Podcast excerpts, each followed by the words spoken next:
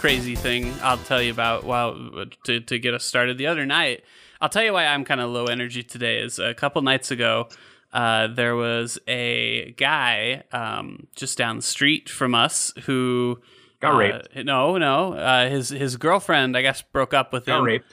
And uh, it- well, I think he probably broke in with the intent of giving her, you know, a, a little something, something. And he, An ca- unwanted sausage party. came to her house with a gun and he busted through the window and he's Oh, like wow. he's like what up? And she she ran away and she called the police. And when the police got there and walked up to him he shot at the police. And uh, this began like a super tense standoff for like four or five hours. And we're we watch it on the uh, we're watching it on the news. And I'm like wait a minute. I know that street. And I I go to our back kitchen window and I look out it and sure enough there's a police blockade that I can see Jesus. uh, from the window, and uh, I guess they. I, I can't help but imagine like it's just one guy with a gun alone in the house. Everybody got out of the house okay, and I, I can't help but imagine that when like the police get this call, they're they're like, oh boy, and they get to like they get to like go get all their toys, and I mean you should have seen how many cop cars uh, showed up for this. It was just absolutely. did, did they have insane. an APC? Uh, they had everything, man. They had this little like tank they were driving around in. like I don't think they needed any of it. And um, they try to they try to like negotiate with him, but he's not talking to them. And like they throw a phone in the house and he's not answering or anything.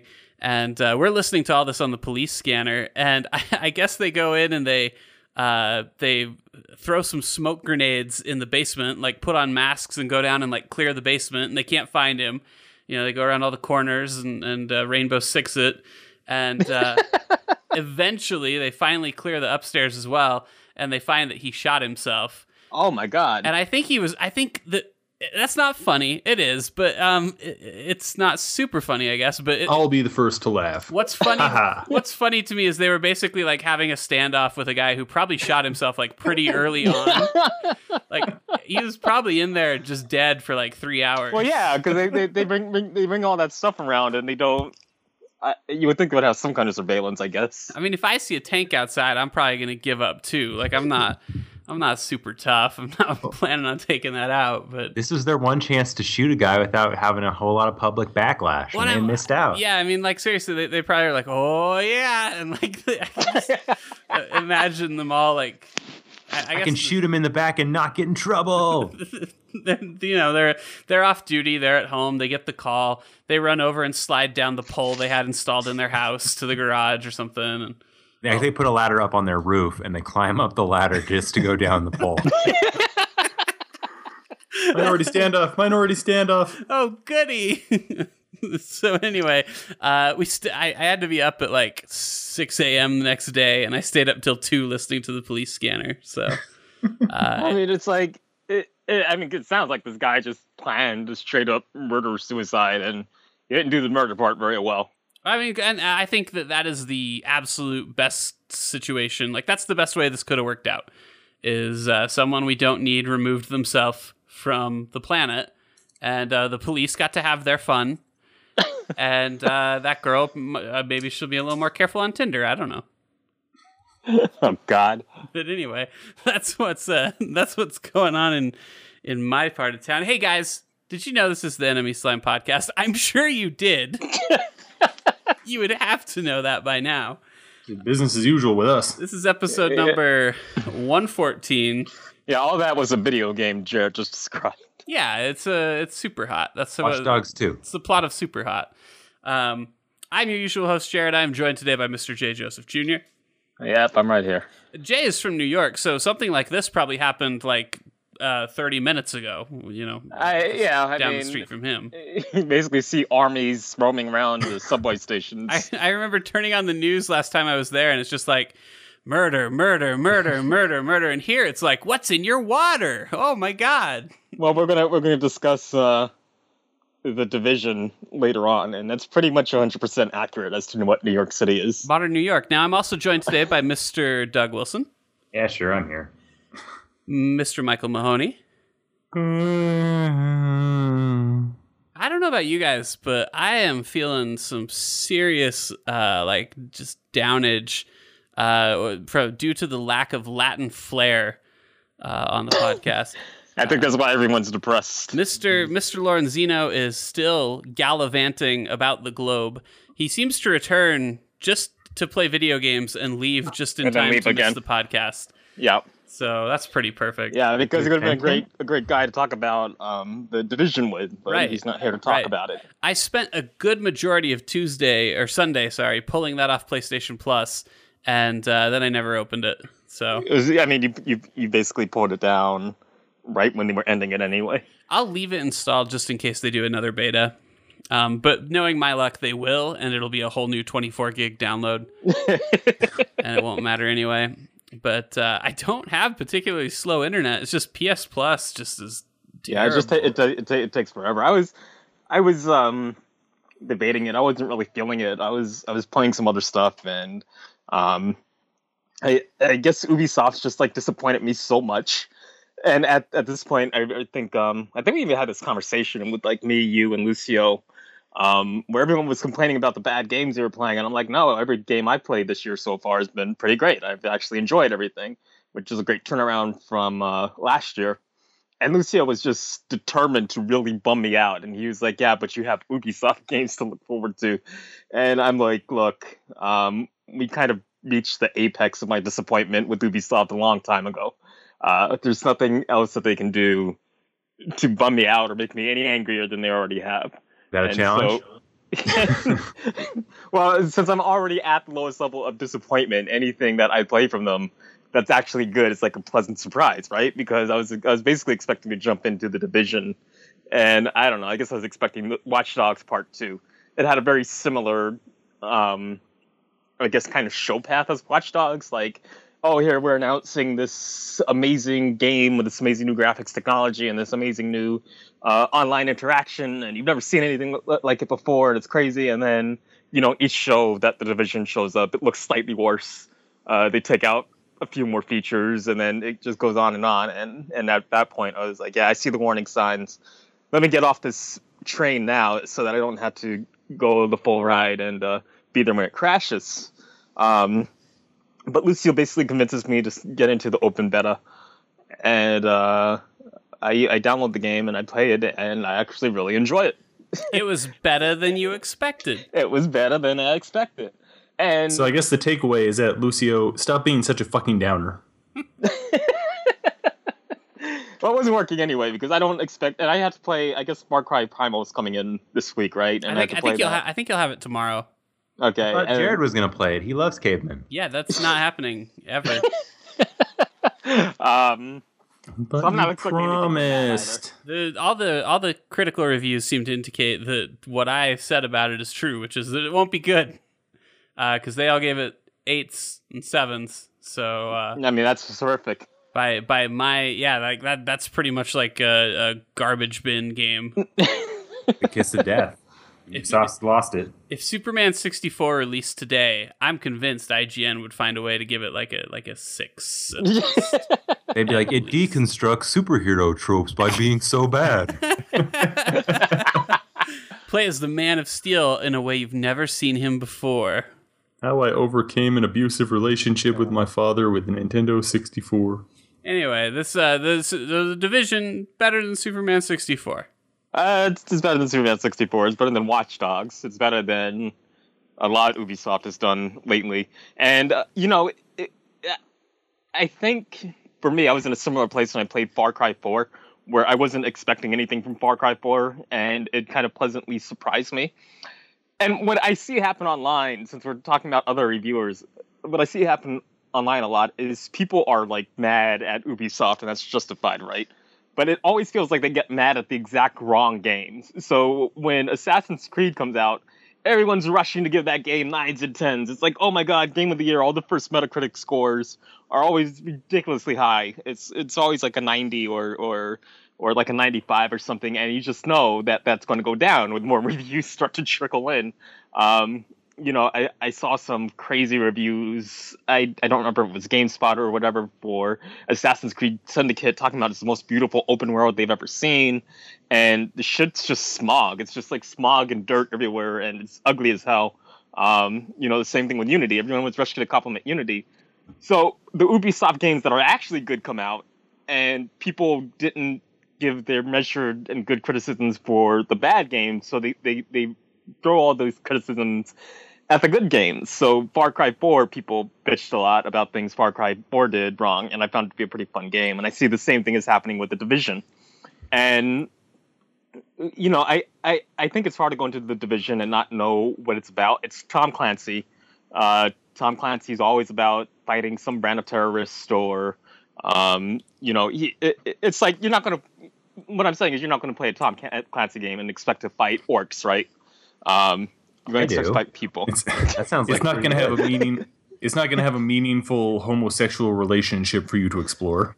Well, and that's what I'm getting at. There are some reviewers, some Right, right. some some video game writers, um, some that I actually respect that cited some ridiculous criticisms. Like there's you you sh- you shoot a lot of um, it, they, they do this thing where where different gangs throughout the city have different affiliations and and they get away with, with a lot with um, in terms of imagining how a gang might behave like a group of berserkers or um, you know a group of pyromancers or whatever you want to call them. Um, so you have guys with like flamethrowers on their back, and you have guys that run at you with fire axes and stuff like that. And, and it's pretty imaginative for what they're stuck with. You're only stuck with human enemies. Um, but people find a way to criticize this, and they, they're like, "Oh, well, since you're killing looters in New York City, it feels very inappropriate because of everything that's happening with Black Lives Matter and Ferguson." And I'm like, "That's a really, that's a really strained comparison."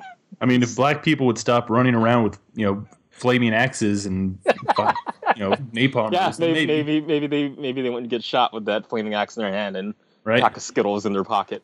Um, I, you know, I'm looking at I'm looking at Tom Clancy's bibliography, and like he's probably got to be the most reliable author ever. Like he just he literally put out a book every year, never went more than two years without putting out a book, and they're all the same. Like they're, all, they're all so close. Like Michael Michael Crichton, he has like you know, uh, he definitely has like a thing he likes, but Right. for the most part, you know. Like there's there's a, always going to be a couple fucking weird ones, or like Stephen King, you know. Stephen King, right? yeah, Uh, I was going to say that. He- he's very prolific, but he's always got like just every few years this fucking bizarre out of nowhere one will show up where like he writes about a time traveler who tries to stop JFK from being assassinated. well, I mean, his greatest work is like the Dark Tower, which isn't. I wouldn't describe that as horror. yeah, that's that's true too. But man, Tom Clancy just straight up like It's very, it's he's very consistent, and and and that's why I find it so. So these these reviewers that are saying it's out of touch because of Ferguson and all that, you're kind of the one that's out of touch because Tom Clancy is like this conservative dude who just likes his his uh his big heroic American men have to save the world day from uh, terrorists that are ruining the world, and that's always Tom Clancy. And Black I mean, Lives Matter. it, if if uh, some sort of apocalypse hit New York City, I I, I don't want to sound racist, but I'm sure there's going to be some black criminals. Well, uh, I, Doug. I, I, I, Maybe at least one. I, I- boy, Doug, what a racist statistic. Should have known it. The self-hating black man. I knows my people.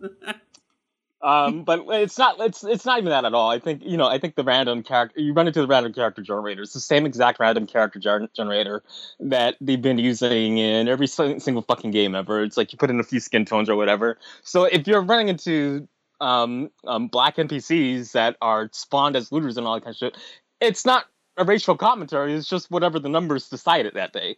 Yeah, Um, you computer's know, racist. I, uh, I I I killed my share of, of white people and Asian people in that game.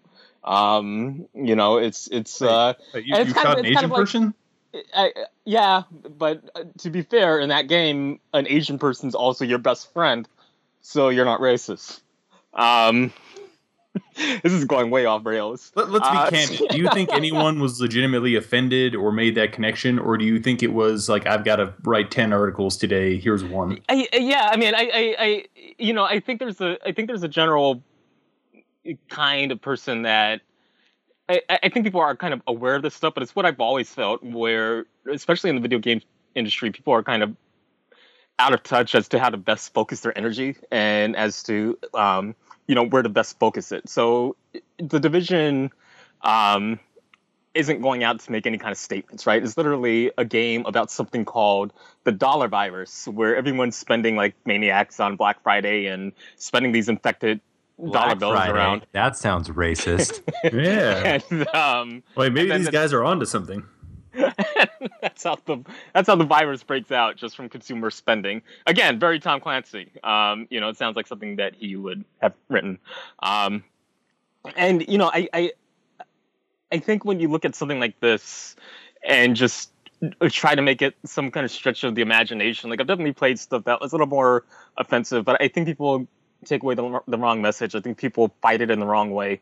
And um, you know, I think video game developers definitely get kind of the wrong signals from this type of shit because look at everything that's going on. Um, you know, especially with Japanese developers that are pulling out of markets now, or like Nintendo making these needless censorship changes to Fire Emblem and all that kind of stuff. So I, I don't know. I, I, I- think people just really focus their energies wrong when it comes to this stuff. Um, I think if you really are that concerned, you know, you're not going to write an article um, for a video game blog. If you're that concerned, you're going to go out and volunteer. You know, I don't know. Spend your money. Don't don't decide you're not going to buy the division and go spend your money behind Bernie Sanders or something. But it's That's just kind of hard, ah. Jay. I want to complain online. Or blow up an army recruiting station. um so yeah I, I i i feel like this is this got way off topic as a game um it, it wasn't just the black lives matter stuff there were other criticisms they levied at the division that felt unfair another one was kind of oh well the npcs say the same shit over and over again and really what video game what open world have you played that's not like that um you know, I think it's a minority of games where NPCs are al- always able to generate new conversation. Um, I guess if if you- If you listen to the podcast, we keep saying the same jokes over and over again, so it's not that that's, hard. that's true as well. Peter Uh, Molyneux has AIDS. there we go. Boy, what a And- singer. um, so anyway, I you know I feel like the division is a very fun game. I I I um you know the cover system is very. I, I don't love cover, but it's it's a solid cover system. It's a, it's a cover system where you're going to stick to it, and it's actually created in favor of the player because cover is very important in that game. If you're out of cover for even like a few seconds, you're basically dead in a firefight. Um, but it's in favor of the player, so it blocks bullets well. If an enemy is going to try and flank you and all that, you can usually see him. His uh, his movements are very uh, telegraphed, so it's not going to take you like surpri- by surprise like it does in a lot of video games. The AI is not just going to randomly appear behind you, um, and it's very kind of fluid. It's it's not as fluid as um, Phantom Pain, but it's a lot more fluid of a cover system than a lot of video games, and um, you're going to stick to it well and you're going to be able to decide your movements exactly. And as you get used to the controls, it feels just better and better. Um, you know, people complain about the shooting, but I, I really found the shooting to be pretty solid. It just it felt like the shooting in Watch Dogs. Um, and of the very few good things in Watch Dogs, the shooting was like one of them. Guns felt good, and that's why Watch Dogs always punished you for using them because they were actually fun to use. And Watch Dogs like, oh, you fired a bullet, time to send twenty cops your way. Well, remember Uh, so- the extra important part, which is they gave you no incentive not to use them too. Thanks, Watchdogs. um, but anyway, in the division, um, you know, guns felt good. Uh, guns felt different. They they have a strong kick. Uh, they have a really strong recoil, uh, which I don't think gamers particularly like. But I think in terms of trying to represent some of the real world here, that's nice. And New York, you know, I was impressed with New York. As a New Yorker, I've never been impressed with New York in video games. Um, usually I'm like, yeah, this is an accurate representation, but I'm kind of bored. So GTA 4 bored me a lot with New York City, but the map feels it's a it's a nicely sized map. Uh, you're only in three areas of uh, downtown New York in the game. You're in uh, Madison Square Garden, you're in Chelsea, and you are in the Garment District. And um, you know, I, I it, it, everything looks right. Everything is about in the right place, and I, I could easily navigate streets because I kind of had a sense of where I was going. I'm like, oh, if I go this way, then I'm going no doubt going to run into this landmark, and that was mostly pretty true for the game, and I, I found that really cool. And New York was very colorful because you know everything ended around Christmas in this game, so that's when the virus really broke out. So you literally have like areas of the city that are Christmas forest, and it's very very bright and very pretty to look at. And um, you know, I, I I like that they didn't go for kind of the low hanging fruit here, where every every time someone does New York City, it's always dingy and dark and gray, and it's always gunmetal and, and, and brown and brick. And I think that's true as to the real New York City. I think that's what the real city looks like, but it's pretty drab in a video game. You know, when you're muddled down with only two basic colors. Um, so I think it's coming together well. There, it's there are definitely problems. Uh, uh, Lucio and Lucio and I ran into a, a, couple of glitches, especially as we played later. Uh, and I don't know if, as, if that's server strain or if it's just like the cracks in the armor showing. Um, there was this especially kind of weird and annoying glitch where you could not properly interact with items, um, and so that could delay you for quests and all that. Um, you know, it the entire game loads all at once, so you only have to deal with one loading screen for the most part, but it's a very long loading screen. Uh, it's understandable, but it'd be nice if that could be mitigated. Um, otherwise, I didn't have much of a problem with it. I, I like the way gear works. Gear is more.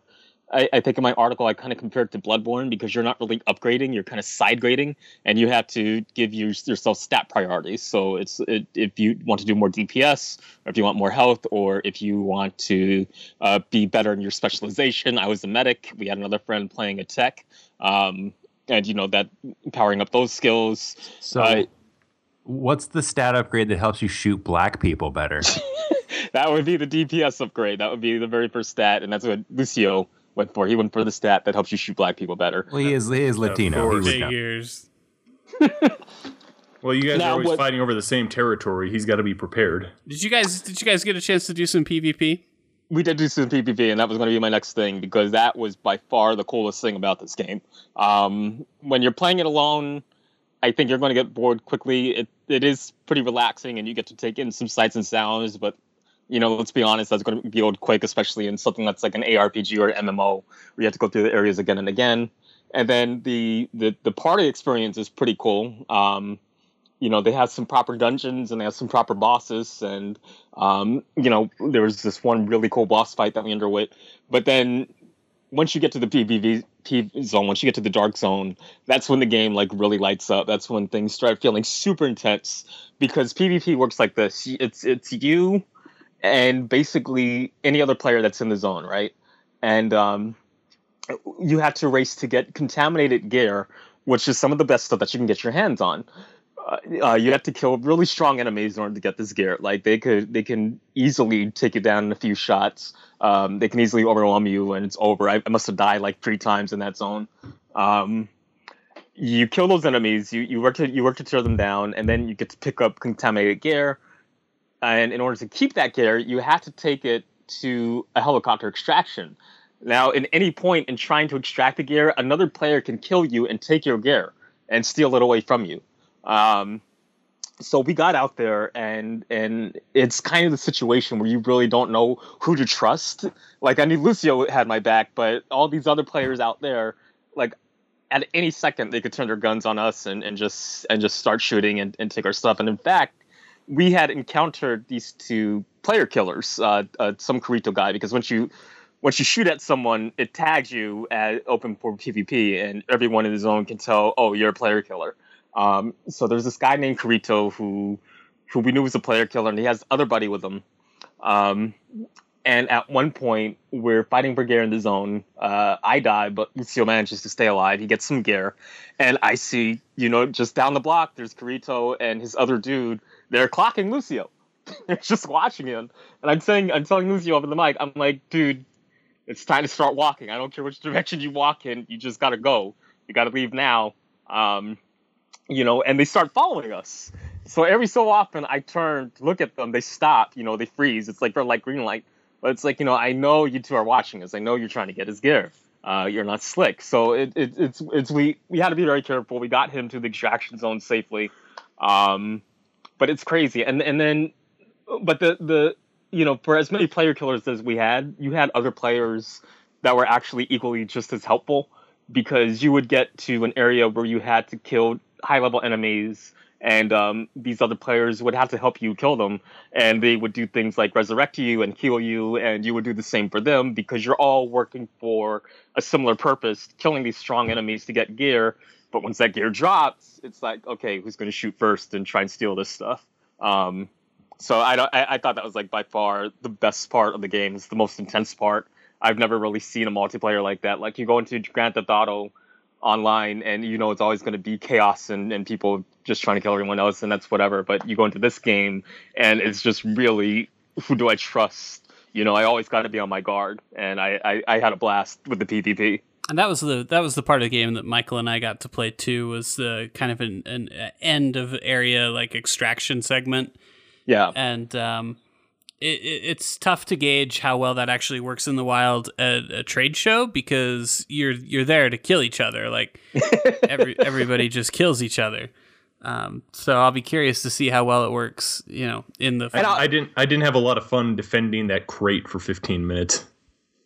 15 minutes. Wow, we, we didn't we didn't have to defend it that long. Yeah, uh, you, yeah. you you probably don't. Uh, the the demo, you know, extracts like I said, you know, the entire open world stuff. Like it gets rid of all that and just kind of does a very linear uh, path that you go down, and, and, then kind of a firefight that breaks out at the end. And I, I feel like it probably didn't do a great job of demonstrating how the dark zone actually works. Yeah, it's kind of agonizing.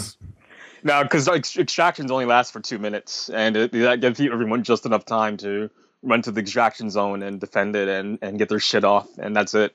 Mm-hmm. Um, I, I think it's going to be interesting to see how it evolves because I feel like in games like this, the the community, um, especially like in the beta and when everything is early on, no one really knows what they're doing. So it, it's kind of like you know whenever you go into the woods, your mom or dad like, oh, remember the animals are just as scared as you as you are of them, but it's like they're fucking wolves and bears out there. Like I'm sure they might be scared of me, but they might also fucking maul me. Um, and that's what the dark zone feels like right now. But you know, no one really knows what they're doing. No one, everyone's kind of in the same place as you, feeling things out. I'm sure as it evolves, you're going to have teams of people that are just dedicated to killing other other people and hunting them down, like the purge kind of shit. Um, you know, so it it'll be interesting interesting to see if the division can kind of maintain what it has going right now because I think that's what makes it most interesting. So it's really going to depend on the fan base and the player base for this game. My hope would be that it turns into something kind of like an Eve Online sort of thing, where like these big uh, groups and clans and alliances rise out of it, and like there's some kind of almost politics to it. But I, that would be awesome. But I think the I think the reality is probably it's just going to be like if you see someone, shoot him. Where is he? Shoot him. Uh, that's what that's what I'm planning on. But it'd be great if something else happened instead. Yeah. So, so yeah. Uh, is it is it a day one purchase for you? Like, are, are you feeling good about it? I mean, it worked. It sounds like so. That's a good sign. Yeah, I, am I'm, I'm actually feeling a lot better about it. Like I, I was I was when I first saw the first uh, division press materials, I was in love, and then I guess like three years of Ubisoft disappointment came and hit me, and I think I can actually be excited about the division again. So I think I would I'm, I would definitely grab this when it comes out in March. I want to make sure that I clarify that this is barely like the bare minimum of a compliment that I can can give. But I, I think that Ubisoft of all the AAA devs is probably in like the top three for devs who might actually be able to successfully launch an online game and have it be up. Right. Um, right. I think they can do that. I don't think they can do a lot of other stuff, but I, I think they can pull that off. So that'll be cool. I, I, think it's a lot more promising than the crew too, right? Because they pulled all this very shady shit with the crew before it was out. Um, and you can always tell by how a company behaves around their game, how well they think it's going to do, and how well it's going to be received. And uh, they've been pretty open with the division. And yeah, I, uh, you know, there's there's not much. The the, the beta definitely changed my mind about it. I think I definitely want to give this a go when it comes out uh, officially. And there's a lot of stuff too that was locked in the beta that um that I just want to try out. Like you know, um, really class customization was still locked. Um, crafting was still locked. You know, you get a base that you can build up, and um, a lot of that was locked. So it, it, it seems like it could be like fun stuff. I don't I don't expect a ton of depth, but I expect it to be like a nice distraction, a nice waste of time. Cool. All right. Speaking of pleasant surprises, Michael, you you got to play the latest game from Tiny Build, or not tinyBuild, um, or is it tinyBuild? Shit. Yeah, tinyBuild. Yeah, tinyBuild. uh, which is their uh, their Steam port of uh, the mobile game Dungelot Shattered Lands. Yeah, and um, I, I thought it was loved it. appropriate that we talk about it on the podcast because I can't play enough of it to review it because I fucking hate that game. Oh man. It has a, it has uh, actually pretty good scores on Steam. I know, and those people are all wrong, like objectively wrong. It is basically everything that is bad about gaming. Like even even if it was on like a time wasting device like an iPad, it would still be just a fucking annoying game. And so the idea is that you are like a dungeon delving guy. You start out as a paladin, you can be a vampire or a lady or something, but um A vampire or a lady? yes. My favorite classes. Classic. You know, at first I was actually kind of excited because in a in its own way, it's all right. So basically, the premise is you you know climb a tower or fight your way into a dungeon. I I don't know who gives a shit, but um, each uh l- like level of the dungeon is broken up into like um I think they've got like twenty five tiles, and you get put into a location on each uh, floor, and you have to move like tile by tile. And as you uncover each tile, it'll be you know a blank, um, some treasure, a monster, and basically you have to fight your way through the dungeon that way uh, to collect the key to open up the door, move on to the next level. And at first, I was kind of excited because it's it's almost a little similar to Hand of Fate, which I watched Jared play, Oh yeah. and I actually thought it was kind of fun because like there you have to have food so you can traverse through the dungeon. If you run out of food, you'll start to starve. Um, and occasionally you'll run into like little story uh, cards where it'll be like you find a wounded traveler. Do you heal him? Do you slay him? Do you leave him? So that I started out and I'm like, okay, this this could be cool. And after like 15 minutes of it, I've done everything the game has to offer. So basically, you just click through each tile, like fight a monster, fight it or don't. It doesn't doesn't fucking matter because you don't get experience. So the only reason to fight monsters is if you kill all the monsters in a level, you'll get a little gold reward. You can use the gold to like buy shit at a store. Um, but the problem is like every you know every run it's a roguelike so you just start over when you die so who gives a shit you keep your gold in between so you can buy little upgrades but by far and large you just you can't fucking upgrade anything important so the only way to get through a single level or you know a single uh, like instance is just you have to hope that you find some treasure that makes you invincible. Like they've got one item that'll heal you every time you go through a level. And otherwise if you don't get it you're just kind of fucked. Like the game just is tougher than you and you can't do anything about it except hope you find magical treasure. So i think i've played the game for like three fucking hours and i've hated every fucking minute of it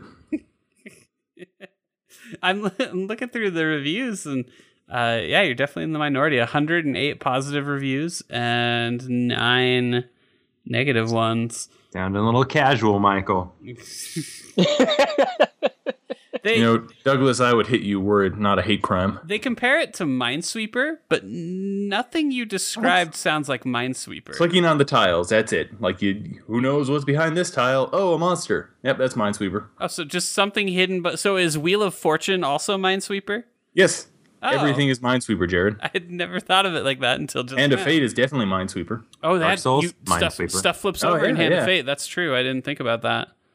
Uh, Solitaire is also Minesweeper. I mean, don't get me wrong. I'm not upset that like the game didn't, you know, add up to its claim to be like Minesweeper. like, boy, what a way to get people excited for your. I mean, that definitely excited me. Wait, Michael, would you rather have played Minesweeper than this game? Oh, good Yeah. question. Because like Minesweeper has an element of strategy, like not. Okay, let me not a give. lot, let me let me let me add something here. Okay, uh, it's a special version of Minesweeper that I made for you. It plays just like regular Minesweeper, but if you click wrong and a bomb goes off. Uh, the, whole screen will flash a picture of like a deformed penis, Huh. and they're random. It goes through like a whole bunch of them. Now, would you rather play it? For how long? Mm, how long did you play Dungelot? Uh, let me check. Probably like three or four hours. Ooh, ouch. Well, I, I sincerely intended to review it at first, but like I came to a point where I hate it too much to continue. Yeah, four hours. Oh wow! A lot of these reviews are just like uh 0.5 hours. Uh, eh, some of them are, are more than that, but yeah, a lot of most of them don't go past the hour and a half mark before they gave it uh, a great review. Um, Jay is Games gave it 10 out of 10, saying it is a big, beautiful, casual roguelike that brings strategy and charm in equal measure. Well, you know what, Jay's games? You're a fucking liar. All right, so Dungelot, we're gonna cross that one off the to buy list. Do not buy. Let's um, why don't we hit on Fire Emblem real quick here? Uh, uh, are we not buying that Ooh, one as well? Fire Emblem. because that that came uh, that that came out this week. Um, and I think we have a unique experience here because you're playing it, right, Doug? Huh? Yeah, no, I'm playing right now. You're playing it right this second. And um, so, Doug, uh, Nintendo did something that I think is kind of weird, uh, which is that they made two games. They made three, technically, but they made two Three games. games. Uh, uh, and they, You can get three games for the price of three. They, they marketed them very similarly to uh, to like a, a Pokemon kind of method where they have like different covers and they each play in different ways. Uh, you know, uh, but uh, the difference is Pokemon. Gotta catch all the waifus. Pokemon is you're pretty much getting the same exact game uh, with just minor differences, right? Like like different monsters and stuff. But in Fire Emblem, they're actually two completely different games. And here's what I find so weird about it: is uh, one of them is called uh, Birthright, and uh, that's basically the one for pussies. and uh, it's it's it's for babies, and the baby you can give it to your child, and they can push the buttons until they win. and then and then there's Conquest, uh, which I guess is like a fucking nightmare. That's the one for manly men. Like a, it, it, it, this game seriously has like a Dark Souls level of difficulty hype, which I don't know that I've seen that yet. But I'm also told that I'm not quite to the part where the game gets just absolutely miserable to. You know, uh, uh, experience. before we continue in that direction, I've I've had this conversation over Awakening, and I had a a, a friend of mine who literally couldn't believe. This friend called me a liar because I told them that I was playing um Fire Emblem Awakening on the hard difficulty, whatever it was, that permanently kills your character. I forget what it's called. Um, it's uh, it's two settings. One is like an overall difficulty, uh, and then there's and then there's like the classic mode where your your characters So die and So I played it on hard and I played it on classic, and my friend was like, "Oh, you're a fucking liar! You didn't pass it because you know my friend uh, could not pass this game. Like, like you know she couldn't she couldn't beat it herself, so she didn't believe that anyone else was able to do it.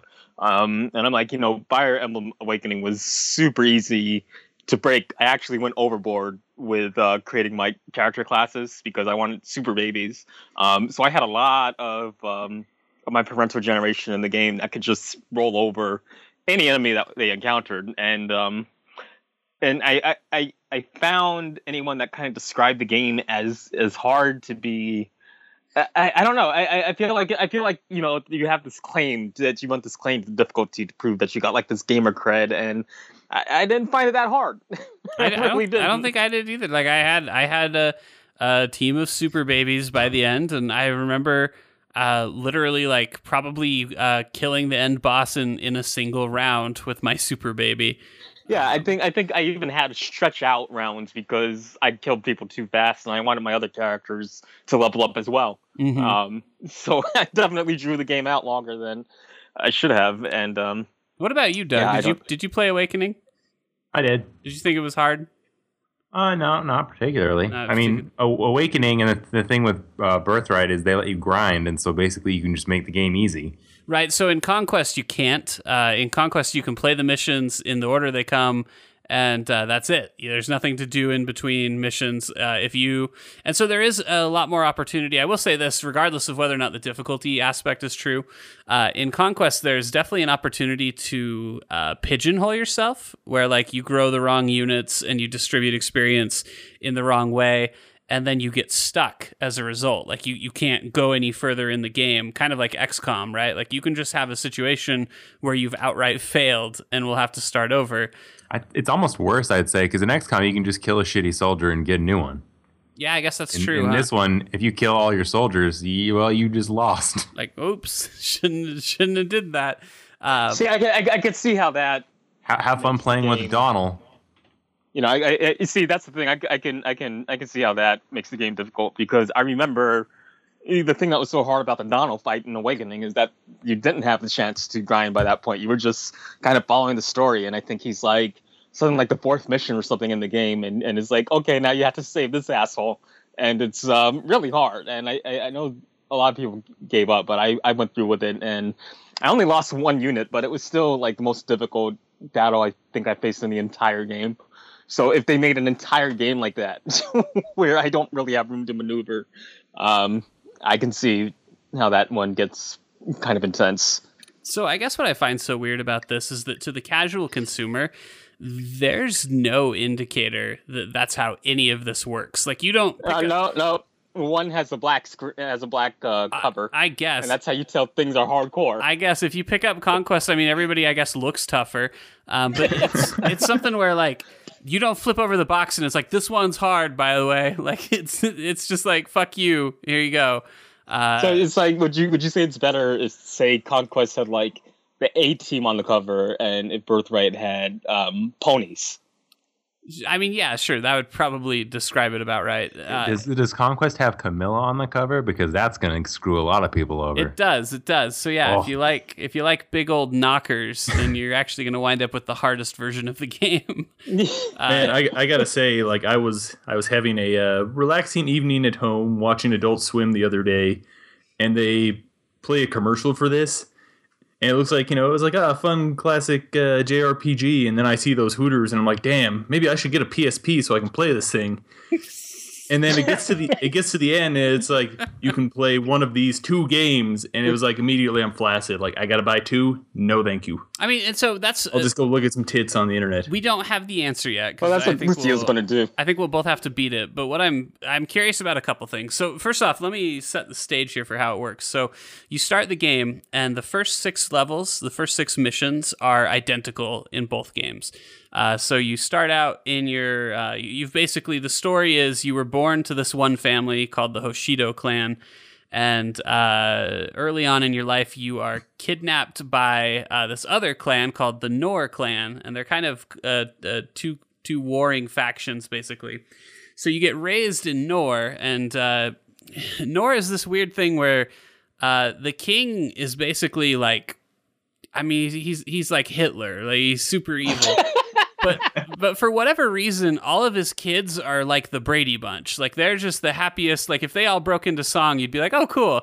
And it's this really kind of weird dynamic where they're they're it's this super happy family of siblings that like love each other and want to hug and are on like seventh heaven practically. Uh, and but they're all also really afraid of being murdered by their dad. Um, That's a valid fear. You're not afraid of being murdered by your dad? and so I guess sometimes. Uh, That was the subplot to the Brady Bunch. I guess that's part of any good any good dad situation. Uh, but uh, so anyway, you you get into a couple scuffles with uh, with your your clan that you're actually uh, born from, and uh, they wind up kind of kidnapping you back and telling you the whole story about how you were stolen. And so in the sixth mission, some pretty crazy shit goes down and you basically get the choice of whether you want to continue uh, with your with your family that raised you in Nohr, or you want to go back to your birth family, uh, you know, who who loves you and misses you. And the birth family are very much objectively the good guys. Like it's it's very obvious. The, It's a the- little annoying. the choice is super clear. Like they're they're obviously the right path to go down, and you could argue based off the difficulty of the games, that's arguably the game they want you to play first as well. Well- because if you beat Conquest, you're probably going to be kind of bored going through uh, the significantly simpler Birthright. Let, let- let me let me just say this. What I found really odd about Nintendo's pulled a lot of weird moves with this game, but what I found particularly odd about the marketing of this game is um, they have like this flow chart which is supposed to uh, quote help you purchase which game and unquote. Um, and it's like, do you value family or friends more? So if you value friends more, then you go with Nohr. If you value family more, then you go with Birthright. Mhm. But it sounds more like the situation is: do you value family or complete strangers more? but the strangers are the good guys. Um, Sort of, Gold. yeah. The answer I is mean- I gold. mean- because you know if they fucking raise you and and they fucking love you and all this kind of stuff, then they're your family. You know. So when you when you get the choice, uh, it's a it's a weird choice because it also comes with potentially a a, a dollar sign, uh, because you can right then decide, oh yeah, I guess I will go with my birth family. But if you do that, you're gonna have to pay twenty dollars to purchase the digital version of Birthright. Um, so that's what's kind of weird about it. Now that that's a discount. That's fifty percent off what the what the game normally would cost. Uh, and it sounds like both games have about 30 hours worth of content, which is roughly what you had in the original Awakening too. Uh, so I mean, it's not the end of the world. It's not the worst thing ever, but it is just really kind of. I I don't like that it's tied to a choice like that, where like it's literally like a moral choice, and uh, making it is going to uh, largely be determined by how much money you want to spend. Well, it's kind of like you know, it, it, it feels very cynical to me. Like it feels like, oh, well, the West finally has a taste for Fire Emblem. Um, you know, now let's let's squeeze every drop out of it. Now that it's popular everywhere. Um, Our big know, and I- American and I dicks think can I- afford it. I, I, I think that's the first thing that really turned me off to it because I was initially very uh, amped. I saw the very first trailer. I'm like, oh, good, a new Fire Emblem. Um, and I was very much the same. Like, I, I, I was kind of mad at them. I think I played three Fire Emblem games altogether. Um, and when I saw uh, the Fates was coming out, I'm like, oh, this is great. I can't wait to get this. And then they announced this bullshit plan as to how they're going to split the story. And that just completely turned me off to experiencing any of it. Now it's totally, if I ever do buy it, if I ever do buy it, I'm just going to stick to Conquest, and that's it. it's totally possible that I'll finish Conquest and it'll have a satisfying uh, ending, and I'll just say, okay, cool. Um, and if that's the case, I will probably be more favorable to the game uh, than than if I if I finish it and it's like to be continued. Play the other one to see what happens next. You know, like I'll be I'll be a little bummed out if they do that. But uh, Conquest tells. Well, what I and then you still got to play a third part. yeah, there is a there is a third uh, DLC pack that comes out next month that is uh, c- uh, listed as the true ending, where both clans team up together to to fight someone. And uh, Minorities. I don't know who. I am not that They're going to New York to fight the looters. not Damn super it, clear. Doug on beat that me one. to it. But uh, I don't know. It, it's it's a it's a curious choice. Um, it's kind of weird, like I said, that there's really no warning or inclination aside from everyone looking tougher in Nohr. Um, eh, I I don't know. There's there's something strange about it. And you're right. That flowchart they made is super weird and. Uh, I, I don't know. Anyway, it's Fire Emblem. It's still a lot of fun. Um, I guess we should probably touch on the translation Yeah, I was going about to ask you about that. Which- you linked this cutscene earlier that I just found fucking bizarre. Like it, it makes no sense from a localization standpoint. this is the weirdest shit. Uh, so the last game was translated by uh, Eight Four. I think that's what they're called. Eight Four. They they do a podcast, and I remember actually listening to their podcast where they talked about uh, translating uh, Awakening, and a lot of people don't like Eight Four because they take a lot of liberties and a lot of kind of creative uh, leaps with their translations. So they don't mind rewriting a character if they think it's just more in spirit with what a North American audience will enjoy.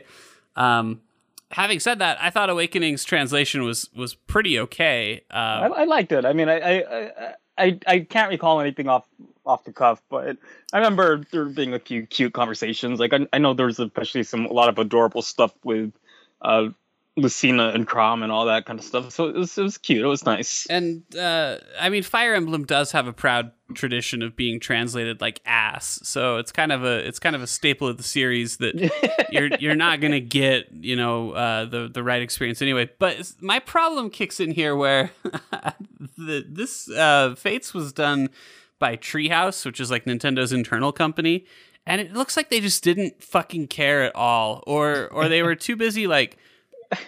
I'm not saying So, this- so, so what, what, what intern was it that wrote in a conversation of all ellipses?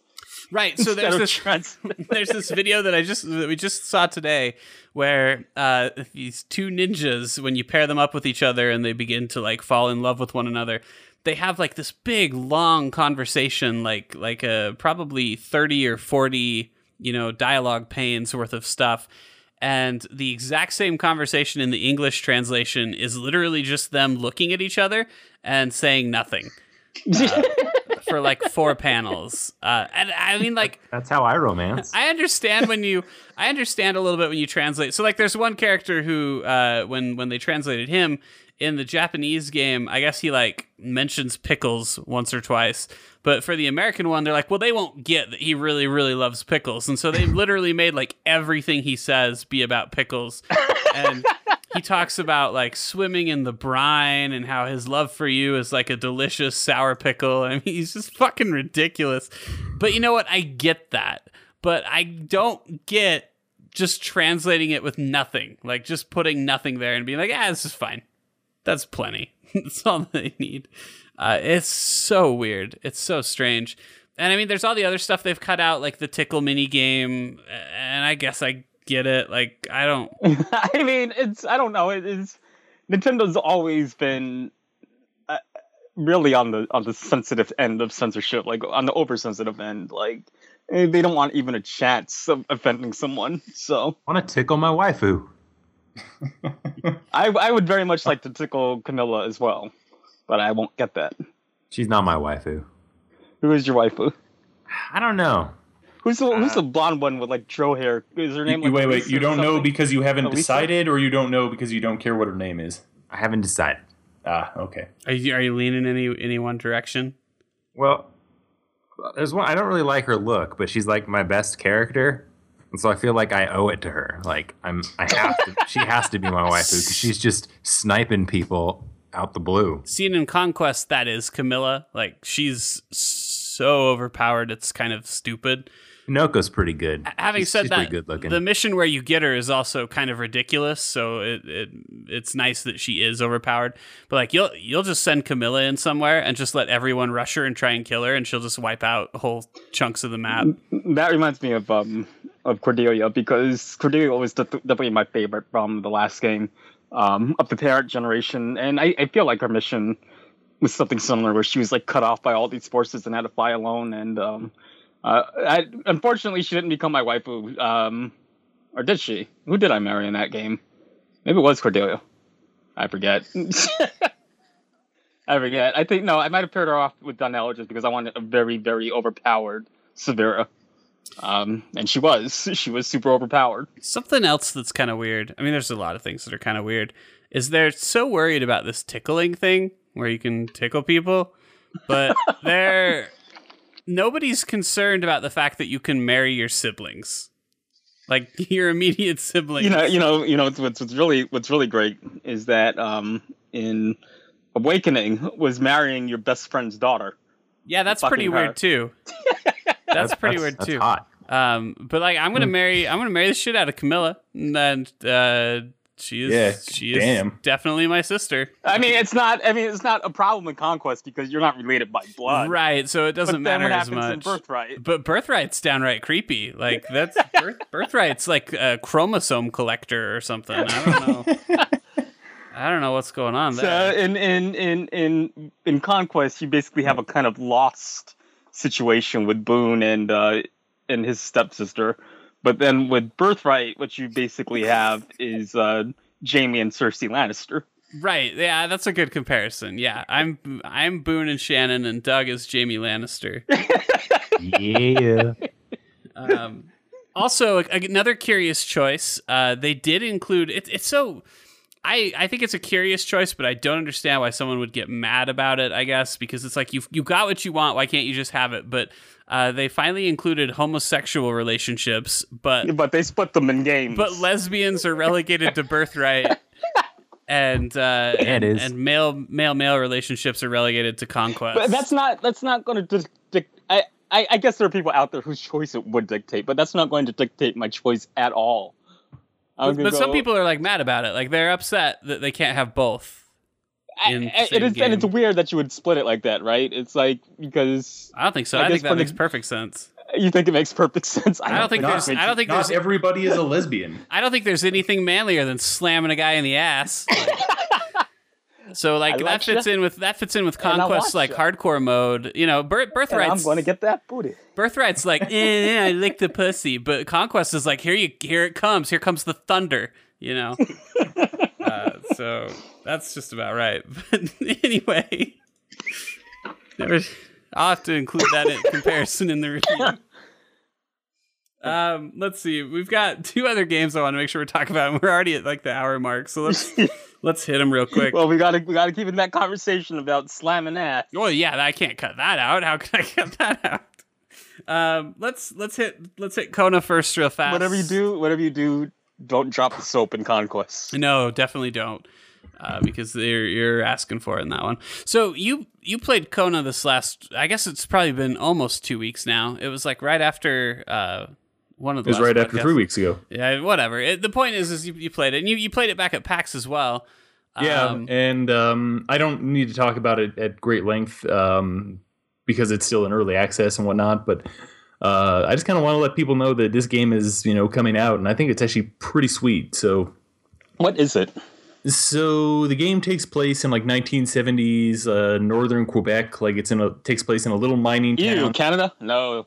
I'm Oh, I know, I know. I was repulsed at first too, but uh, it's uh, it takes place in this like little mining, like not even a town. It's like a settlement that's in the middle of this like horrendous blizzard, and you play this. Uh, you're just like a private eye who came to town to investigate like some vandalism for this wealthy mine owner, and you show up in town and everybody's gone. And you start at the general store and you just start piecing things together and trying to figure out where everybody went and it's just I mean, in a way, you could probably qualify it as a walking simulator. Like I haven't was going to played, be my question, of course. And I don't, I don't know yet because I, you know, I've only played a little sample, uh, just based like a small portion of chapter one. But so far, I mean, yeah, it's it's you're you're walking through and clicking through a story, and you solve a little bit of puzzles.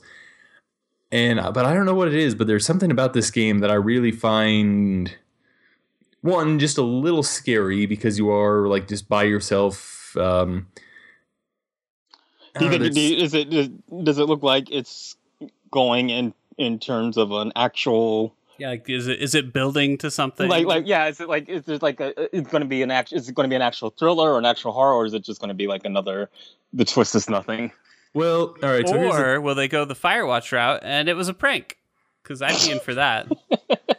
well, you know, here's the thing. Uh, all, all the miners uh, got together because they were all gay and they, they took an airplane out of there well, that'd be kind of horrifying. i mean I was the ending to gone home That's right. Everybody's gay. I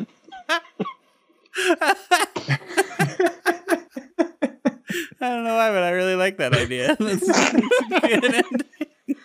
You get deeper and deeper into the mine, expecting to find a ghost, and instead you just find like some printed out Delta tickets to like Porto Vallarta. We're going to Fire Island, sweetie. Let's go to the beach. it's so cold here. not Um, that Boca Raton. so, like, the thing is, like, uh, right from the get go, the game is kind of like giving off this uh, Twin Peaks vibe, and I'm really into that. So when I played it at PAX, like, I just kind of wandered around like a stupid idiot. Like, I found nothing, I solved nothing, and I still really enjoyed it. But uh, you know, I, I have been kind of worried that it's gonna, you know, I'll get to the end of the game and it's like, ah, it was nothing. It was just, just mean old Mister Mendelsohn in a mask. But um, so in in this game, it's already I've already determined like it's not going to be just nothing. Like the character is already having like spiritual visions, and now I think I'm kind of worried about the opposite, where I think a little would go a long way for a game like this. Like it's got Mhm. it's got a really good setting. You know, it's creepy. There's nothing. Do you think like by the end maybe you're a wizard or something? Well. You know, I think like if I get to the end of this game and I have to fight an old god, like it's just it's I'm going to be totally disappointed. Eh, it might be okay. I don't. I played a. Eh. I played a game that's kind of similar. Matter of fact, it's a game that reminds me a lot of Kona. Uh, it was uh, oh, what is it? it's called Hidden on the Trail of the Ancients. And I don't know if we ever Mhm. talked about it in, Yeah, yeah, Uh, we talked. yeah, we but it, it it. kind of has like some Lovecraftian stuff, and it also has. There is a person that you encounter. We were talking about this the other day, where we were wondering uh, I was I was specifically wondering in Firewatch, you never see another person really, uh, at least not one with like a detailed face. And I wondered if that was because they just didn't know how to make one. Like, not necessarily because the narrative called for it, but just because they're like, I don't know how to do that. Just make her be gone when he gets there. And uh, I think I think Kona kind of I I might be slightly suspicious about the same thing. No, Right. certainly because um, at one point you do find a person frozen in ice, and it's like the shittiest mock-up like human model they could have done. It looks like it's 15 years old. So I, I feel like a lot of games pull that though. I feel like a lot of games like, oh, we can't actually model people, so we're going to do some quirky style to hide. it. right. Well, and I, I'm Oh the no, no, this is not like this is not like there's a style to it. This is just like we spent twenty dollars to make this model. The reason I mentioned Okay. hidden uh, in particular is because they do go ahead uh, for the for the first part of the game. I was like, oh, there's probably no people in this game, and then I encountered somebody. There's one guy in the first chapter that you actually run into, and it probably would have been better if they just didn't have him. like, he doesn't. You know, you know, you know. I bring. I, I I feel like I, I reference this game a lot, and I, I guess that's because it did a lot of clever stuff, and um, and no one really saw it because it was a Wii game, but it was um, you know, Shattered Memories, and you, the Silent Hill franchise. It's always been, oh, you're in this empty town, and so you never really run into any, anyone else, and um. I remember Shattered Memories was the first game I played that actually made Silent Hill feel alive. Like it didn't feel like um, this mysterious, spooky ghost town. It felt like people actually lived there. But there was a reason as to why you didn't see everyone, and um, and it just pulled it up really good because it still had this sense of dread and this sense of kind of isolation.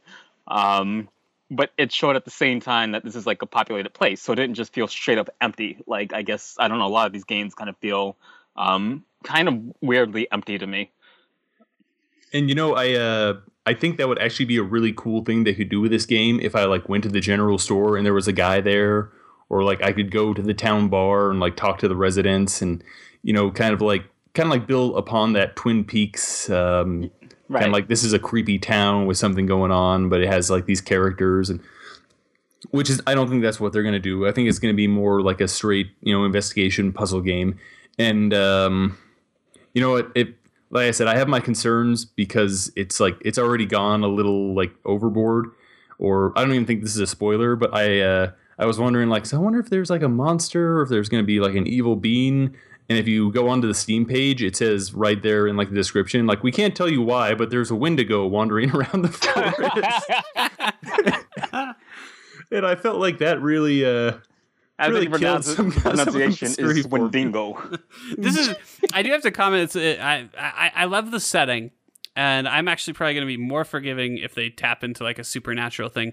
But I don't feel like this is an appropriate game for early access. Like, it's not the type of game uh, that I want to play like unfinished because it feels very story based, right? Like, it's kind of curious. I'd rather have seen. Uh, like what Hidden did, which is it's just it's a multi-part game. So they released chapter one, and like because I understand the way that funding works now, sometimes you just don't have those options. Um, but uh, I would much rather have. I don't know. It just feels like early access isn't the most appropriate way. Yeah, I don't. Um, it, it's kind of rough in its early access state. Like it's still fun. Like I've, I've, I've talked enough shit on it now. I want to say like I'm. I really had a good time. Like just playing around, exploring. Um, one of the things is you know you're in the middle No, of this this is complimentary blizzard. for you. Right, I exactly. said I said this is complimentary for you. and you know one of the things it does that I really like is that it, this isn't working in the in the early access, but your character can freeze to death. So like if you don't get access to like heat, you'll just you'll die.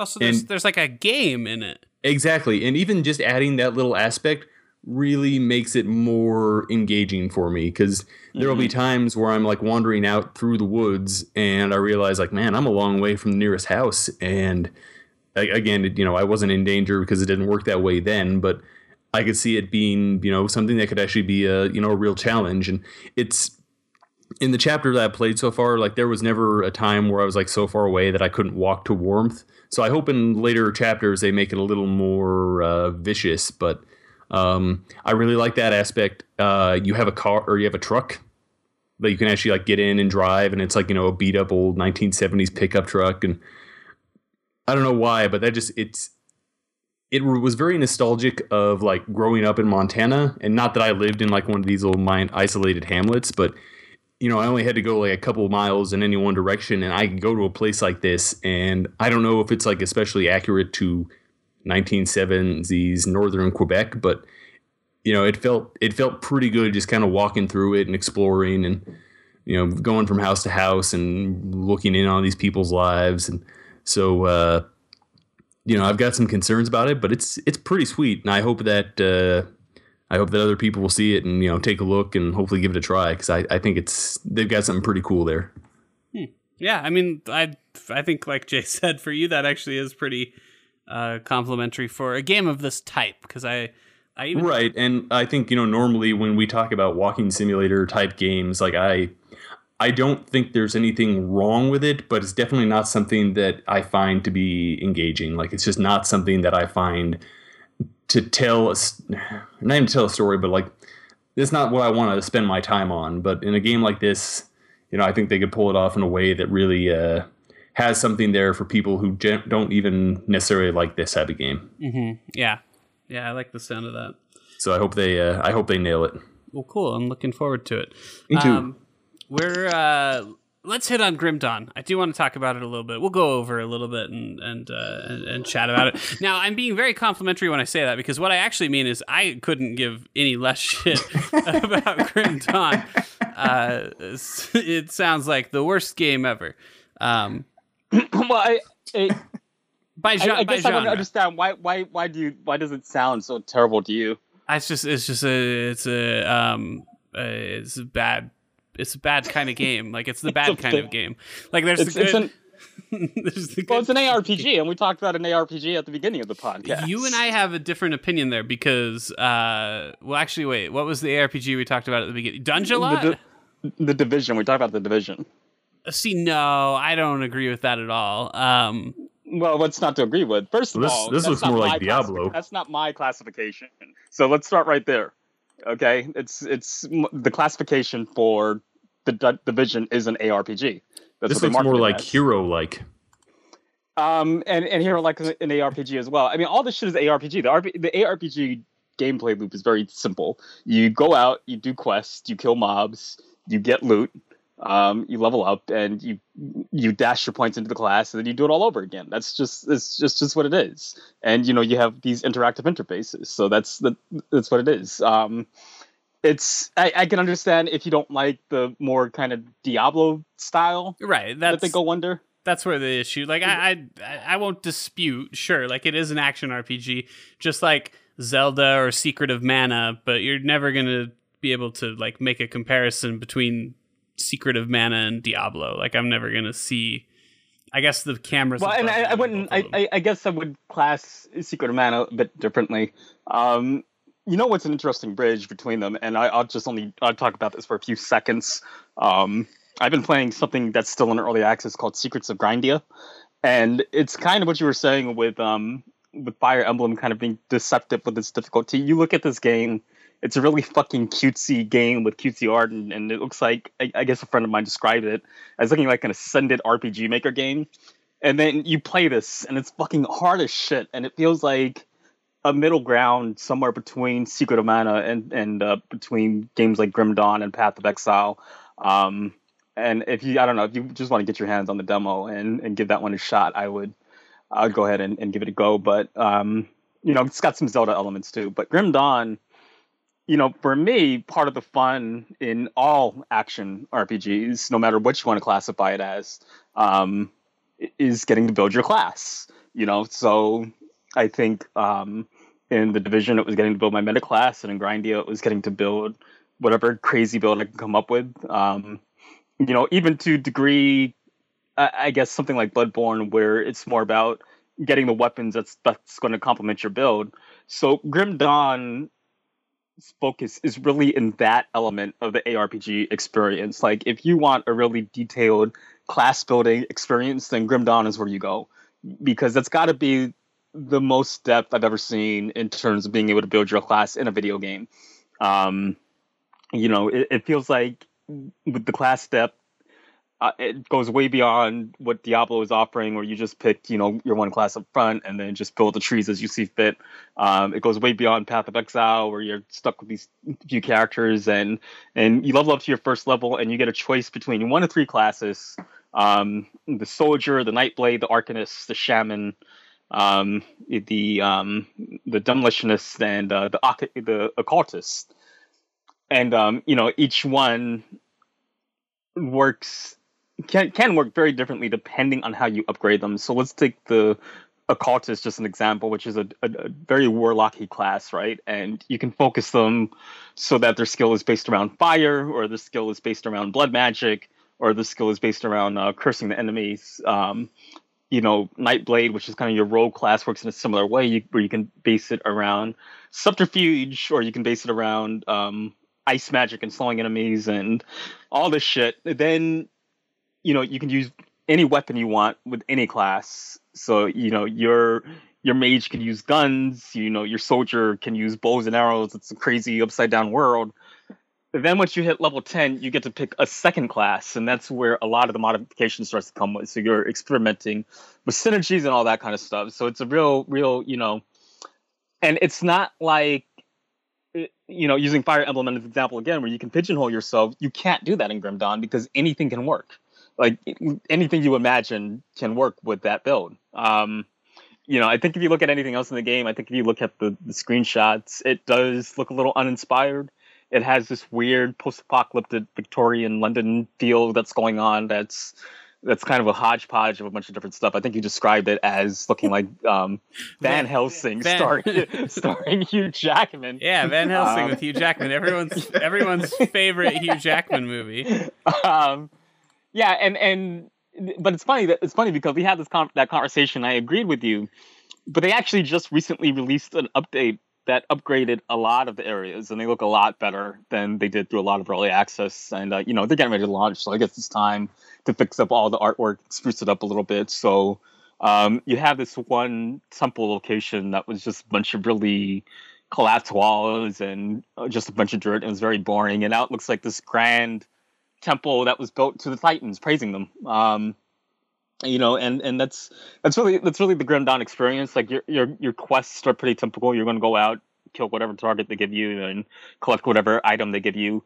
It's a it's a it's smart questing system because you can collect items without actually having the quests.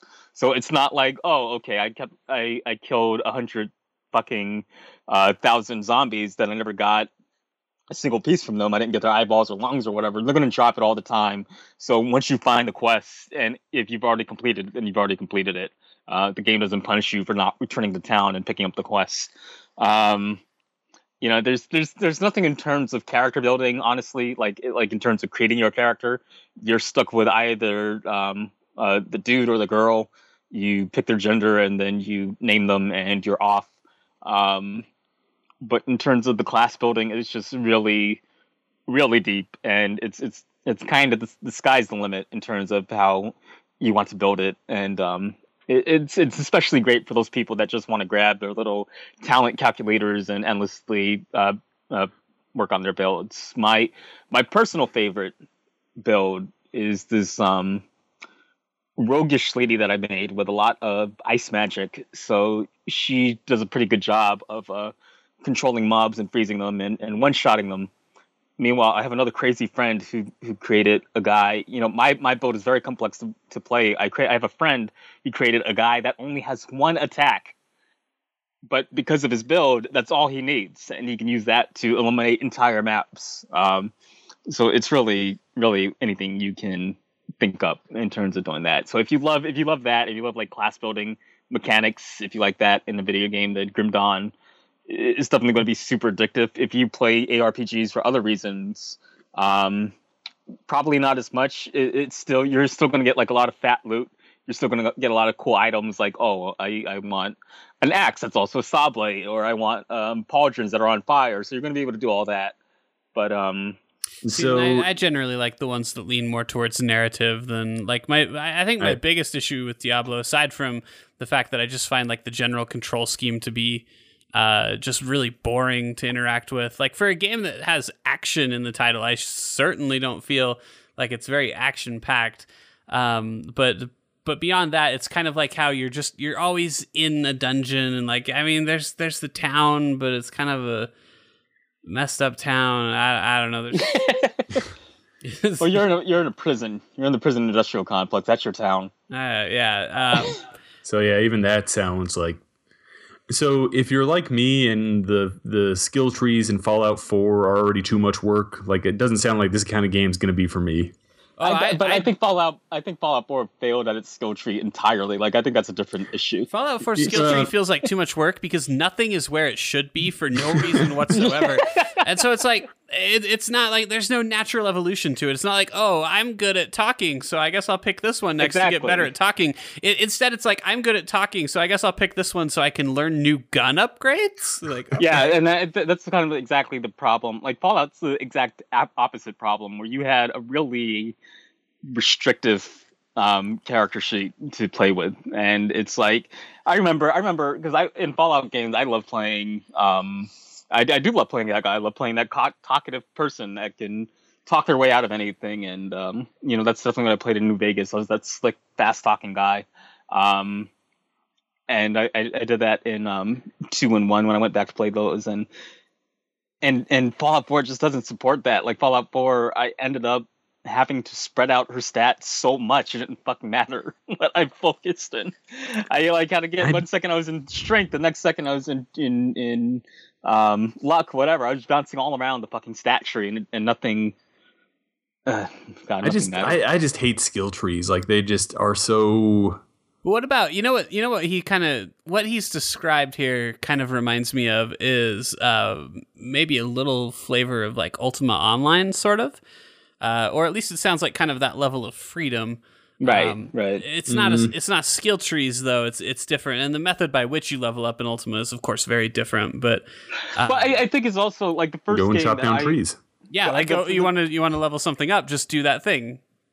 I, I, I think the first I think the first game that, that really got me uh, super addicted to it was Final Fantasy Tactics because ta- Tactics had characters that you could really build up um, with a lot of depth and, and it took a lot of work. You know, you had to you had to grind and you had to get the right job points and all that kind of stuff. But by the end of the game, you can have some crazy floating ninja that was able to jump and disappear from the map and then land back down, and or you could have like um, some kind of geomancer that could also cast uh, crazy summons and all that and kind kind of stuff. So so you know you ended up with these units at the end of Final Fantasy Tactics that you know were really you know they weren't limited by anything the game did, and I feel like other other Final Fantasy titles try to capture that. Like I feel like Final Fantasy twelve uh, almost had that. You know the the the limit to your builds is your imagination.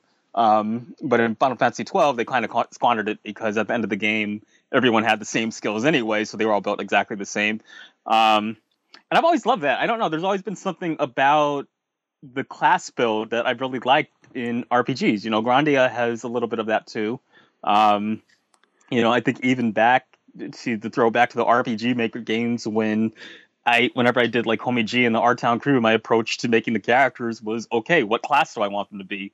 You know, if I if I want this girl to be a rogue, then you know what's the modern day version of that? I guess that's a gold digger, like Kanye says in his songs. So I, I there's always been something that's been very appealing to me about about class creation, and I've always hated it when a game limits limits it more. I think I think Fallout 4 is an example of a game that just really limits your character builds. Um, so it's I, I can so see much, why it's appealing to people, but to me, it's like the just the last thing that I want to do is like look at because like I look at spreadsheets all day, and Mm. you know, I th- it's like I- that's. I see that- how you good. can reduce it like that. Like it I, I mean, that's that is a bit reductive, but you know, it's just trying to like go through a list and figure out the best configuration. That's But see, not that's my idea bit- of fun. That- but that's kind of the thing I'm trying to get across here. You don't have to do that with this game because you can't you can't mess it up. Like there's nothing there's nothing there. It's just like okay, I now now I want to be a fire guy with a big sword. Just go do that. you know, there's nothing to there's nothing to calculate. Once you kind of understand the stats and all that, you just you just go for it. Because I don't like that either. Like like I I, I I want people to understand I'm not a serious min maxer. I definitely like breaking gains, but I'm not the type of guy to sit down with like a calculator and um, you know use all the talent point allocators online and just and just break down the mathematics of it. Like I hate that shit too. But if I want to say, okay, now I want to create a character that can dodge like crazy and run into a group of mobs and be a suicide bomber like a madman, I can go ahead and do that in Grim Dawn. Um, I, I just I'm always saying. want to be Duke Nukem. Like every game should be Duke Nukem.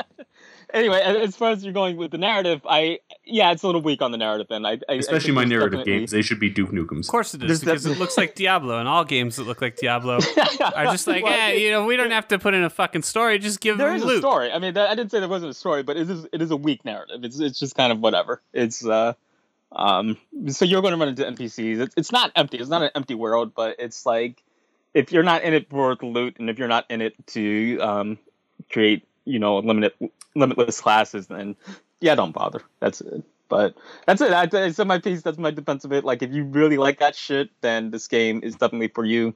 If you're looking for something else, there are other games. it's, it's got a lot of love. It seems like people are enjoying it, and we mention it specifically because it's leaving early access this Thursday. So uh, that'll be your chance to to pick it up and and check it out if this does sound like your thing because it's all right. You know, some people, everybody likes different things. Um, Doug likes beating women. You know, we all have our own special stuff, and that's that. Um, all right, any uh, that that was quite a lengthy uh, podcast there. All right, is everybody happy? Did we talk about all the things we need to talk about? Yes. Good job, us. A plus. All right. all right. Well, if you, hey, we never talked about hero like. oh, well, I mean, we'll we'll have plenty. It's great. we'll have plenty to do next It's week. It's the best game, best game, best game of the year. I, I'm, I'm sure. Um, if you enjoyed our podcast today, go check out our website, enemyslime.com. Go find us on Facebook, Twitter, iTunes, wherever wherever podcasts are sold. Uh, and go subscribe or like those pages. We're at the Enemy Slime on most of those services. And uh, I think with that, we will be out. We'll be back next week with a uh, little Latino boy.